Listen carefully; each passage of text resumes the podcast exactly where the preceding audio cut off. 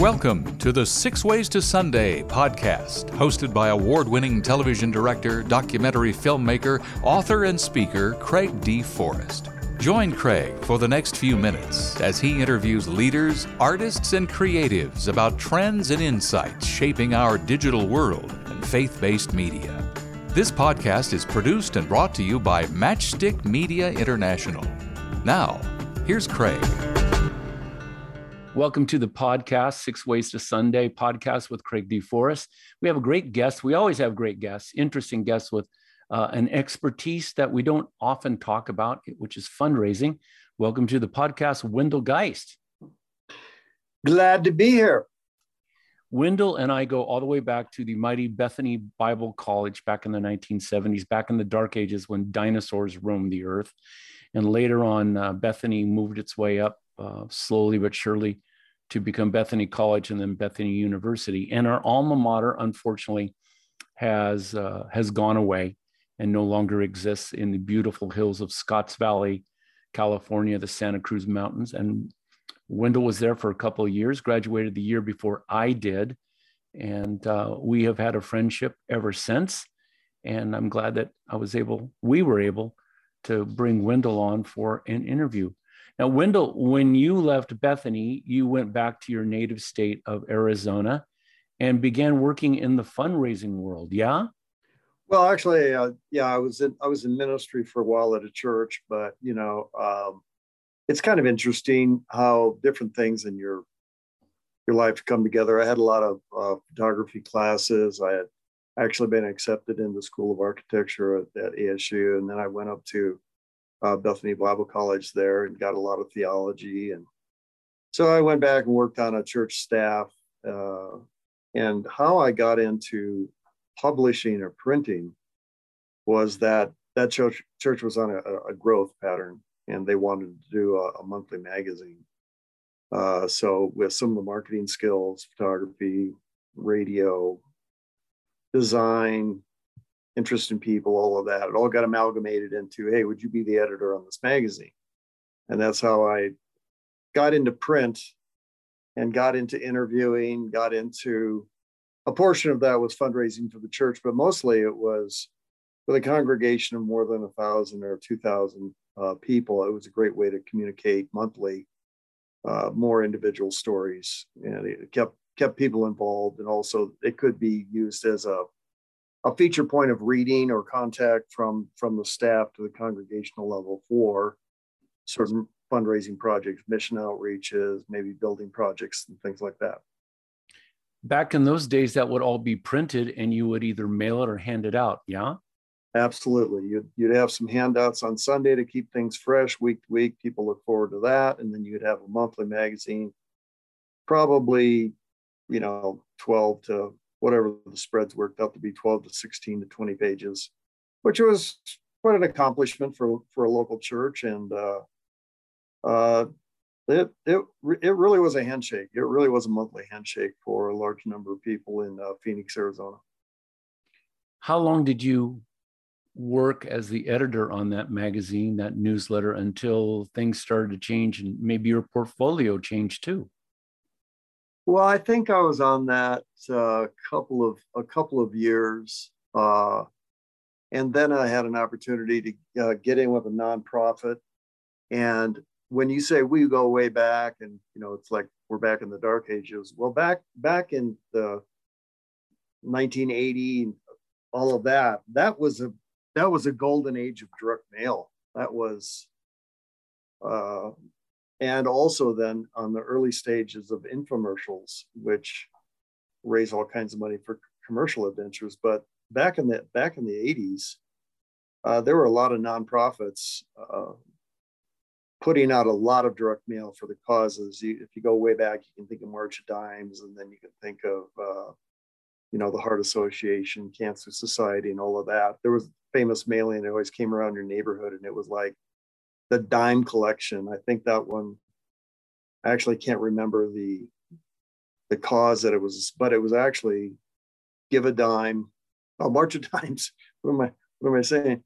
Go around your neighborhood, collect as many dimes as you could, uh, which seems peanuts today, but at that time, that was a way of garnering names. That was a way of garnering interest in causes. And it was a unique package in the mail. I think it also included a live dime, so people weren't going to throw it away.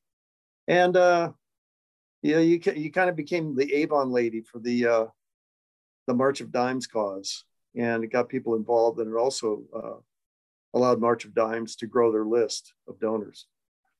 You know, you're talking about donors and lists. I remember working years ago for my dad at a little tiny uh, ministry called Oriental Missionary Crusade. Uh, that was started by a man, a missionary, Ernie Reb, back in the day. And the acquisition of names to become donors was really important back then. In fact, you could buy lists of uh, mailing lists from magazines and from different groups. And my dad bought the list from Playboy magazine and, and actually sent out a Christian materials because he, he had heard that the Playboy mailing list was everyone was so guilty they felt like they should give to a good cause. I'm not sure how well that went, but can you talk about donor acquisition and mailing lists? Do people, do groups still do that? Uh, groups still do that. There's, it's, it's probably in, in this day and age of data and opting in and opting out and uh, who's using my uh, my name and, and, my information, which a lot of it is so far beyond our control. It's it's amazing. But back in the day, yes, there were a lot of nonprofits that swapped lists or rented out names. Uh, I work mostly with um, now I work with organizations that basically say your name is yours. We're going to keep it private. But back in the day, yes, you would rent lists because what you wanted to do, donor acquisition is very important. Somebody doesn't become a donor of a cause and then just stay with it to in, uh, in, in perpetuity. There's a there's a, a, a, shelf life of donor activity, um, and kind of one of the one of the rules is the higher somebody, the higher up somebody gives, the the larger the donation, the more they are connected to your cause. And so you're out trying to get names, and are you trying to get a five dollar name, a fifteen, a thirty dollar a month, fifty dollar a month uh, name? You'll you'll see a lot of this going on these days with like Humane Society and uh, ecological outreaches, uh, certain mission organizations. You still have uh, organizations like Save the Children and all of all, all of these that help you sponsor a child and things like that. But the illustration would be is if you had a, a funnel you're putting in a large amount of names at the top, but there's always a hole in a funnel and there are always names dropping out the bottom. So when you look at a list of, let's say somebody has a list of 20,000 people, it's not static. It's not going to remain that way forever. And you are constantly trying to find new names, new activity, new acquisition, uh, somebody that identifies with your cause and, and, really has a heart for it. Some of these people may only give twice a year. Some of these people, depending on what your outreach is, may give every, every month. You know, certainly those that sponsor children are committed to giving a donation uh, automatically once you get into an organization like that. And they tend to they tend to sponsor that child many times if they're young in grade school. They'll take them all the way through entry into college. Uh, people people want to give. Uh, in America, we're a very giving society, um, and it's not the rich that give the most. It's the it's the average person that's committed to their church, uh, committed to a local outreach. Maybe maybe it's the Boys and Girls Club that they have a, a soft spot for. So you're always looking for for you know people that do identify with your cause and in the way you communicate with them and keep them in the loop is uh, it's the path or the non-path where they're either going to jump on or walk off that path fairly soon and, and you can tell that through their responses because you are always looking at the data is when you're sending out back then into the early 80s sending out direct mail uh, on paper with return envelopes pledge cards or giving cards, stamp on the envelope, etc. Was there any advantage to sending out donor mail or donor uh, outreaches more than just once a month, or was it a once a month target? Uh, it depends on the organization, and a lot of that deals with the strategy of an organization and how well they understand uh, what they're getting into when they get into fundraising. Fundraising is not a stop and go activity if you are expecting longevity in fundraising. Um, and like I said, back in the 80s, you had a lot of organizations. I named some of them. Some were large, some were smaller. Um, but you have a lot of competition in the mailbox. You're not the only one trying to put something in the mailbox and putting a teaser on the envelope or an identifying logo that they have a, a connection with to get them to open up that piece of mail. I mean, I work in the business where people make their split second decision on whether to donate uh, literally in a couple of minutes. And just for the sake of discussion here, half the people sort the mail over a garbage can. So when you when you when you turn that envelope over and you see that it's from your your favorite uh, charity, many people set that aside. We'll look at that later, but you can't. In in the environment back in the day, there were lots of people that said, "Well, we've got a a mid year or we've got a fall outreach, uh, a fundraising piece, and then certainly we're going to take advantage of Christmas." Or but in the meantime, they were up against people putting out a piece of mail every month. And there are there are cycles during the year of better giving. It's pretty good in the spring. It's probably getting better in the fall. Summer is as dry as summer can be. I mean, it's it's your low point for many people. And then you get into October, November, December. Uh, that's the cream of the crop. That's the you know that's you want to be in the mail then. Everybody's in the mail then. So you've got as an organization, are you prepared to do 12 mailings a year?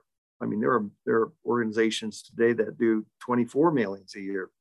On top of that, they'll do six more special mailings to a special group. It gets it goes from one large uh, number of again, I'll just say 20,000 people on a mailing list to, but in this 20,000, We've got a thousand people that are able to give X. It's their, their larger donors. We've got the next, you know, 4,000 people that are able to give, let's say, you know all of this data. You finally have to break down your list to, to ask yourself, who are the best? You don't want to just be monolithic and write one, you know, one size does not fit all. So you become aware of your, your data, you study it, you know who your donors are, you know how you're connecting with them. And uh, in today's age, uh, once a month you'd get lost. You get lost in the shuffle because you're probably doing direct mail and you're doing digital, and you're trying to keep a presence in front of people for your cause on several different channels, just just to keep up, just to keep your face in front of people. It's changed also with email tremendously uh, because y- you can click a button uh, and you could even probably target, I'm thinking out loud, target certain areas with an email or zip codes and click, it's sent out to 10,000, 20,000, or even more. But on the other hand, tell me, Wendell, someone gets it in their inbox and they can just click delete. They don't even have to go to the trash can.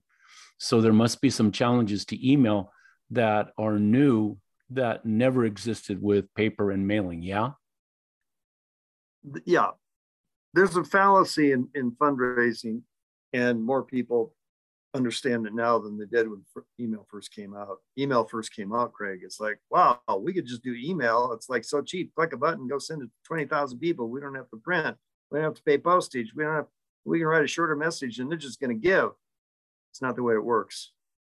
I'm not saying you can't raise money through email, but the dynamics, a direct mail donor is a much more dedicated donor to an organization and will give not necessarily larger amounts. But if you truly get them to be a donor, which one of the rule one of the rules or things to look at, can you get somebody to give twice within six months? They're probably going to be with you several years down the road. If you can't capture the attention of somebody, the heart of somebody, and be connected with somebody with a couple of gifts toward your cause as they first get on, um, you're probably saying bye bye, even if you sent them 12 more mailings. Email is cheaper. You will not have the connection with an email donor. They may give, they may give a few times. They are not going to stay with you as long as a dedicated uh, direct mail donor, uh, a donor that's also followed up with, with telephone, uh, a donor that gets special mailings. It's a completely different dynamic. And you can do a lot of them, and you are up against loads of email in everybody's daily inbox. Mm-hmm. And it is as quick as looking at who it's from. And by the way, if you are writing fundraising email, your subject line is the most agonizing thing I work on. Six, 10, what, 12 words to try and get somebody, uh, somebody's attention, not fall into MailChimp's category of uh, this is uh, this is spam because you, did a bunch of capital letters. Uh, oh, hey, you put an ampersand in there. Wow, you used an exclamation point. We're gonna like dump you out into spam. So you're fighting, you're fighting against the delivery systems who want to keep their delivery clean and not be accused of sending you spam. And then you're also trying to get a catchy subject line. Then you also have to make use of the preview line. You can't forget about using because a lot of people see the subject line and it's kind of an addendum to the subject line when you see a little bit more in the preview. You know, let's say I'm, I'm writing uh, email for somebody who's trying to do water wells or something. I might use their salutation in the subject line, which is, by the way, a very good thing to do. And it would say, Craig, they're dying for clean water. And then on that preview line is, we've only got 50 wells to go. Please help now. Mm-hmm. There's something between the two lines that actually adds to the attention and that quick judgment point as we go through our email. And you have to be very aware of both the subject line and that. But ultimately, even though you can raise money through email, you can't build your entire organization as solid as you can as you develop direct mail. Direct mail is still bigger gifts, longer lasting relationships. Uh, even through all the technology and all of the all of the communication that goes on today. Great time talking to Wendell Geis, media professional and creative. Hope you join us next time on the next episode. Thanks. You've been listening to the Six Ways to Sunday podcast with Craig D. Forrest, brought to you by Matchstick Media International, dedicated to excellence in media through inspiration, vision, and education. To learn more, visit us on the web at matchstickmedia.org. That's matchstickmedia.org. Your generous donations, large or small, help defray costs for producing this creative podcast. Thanks for listening and subscribing.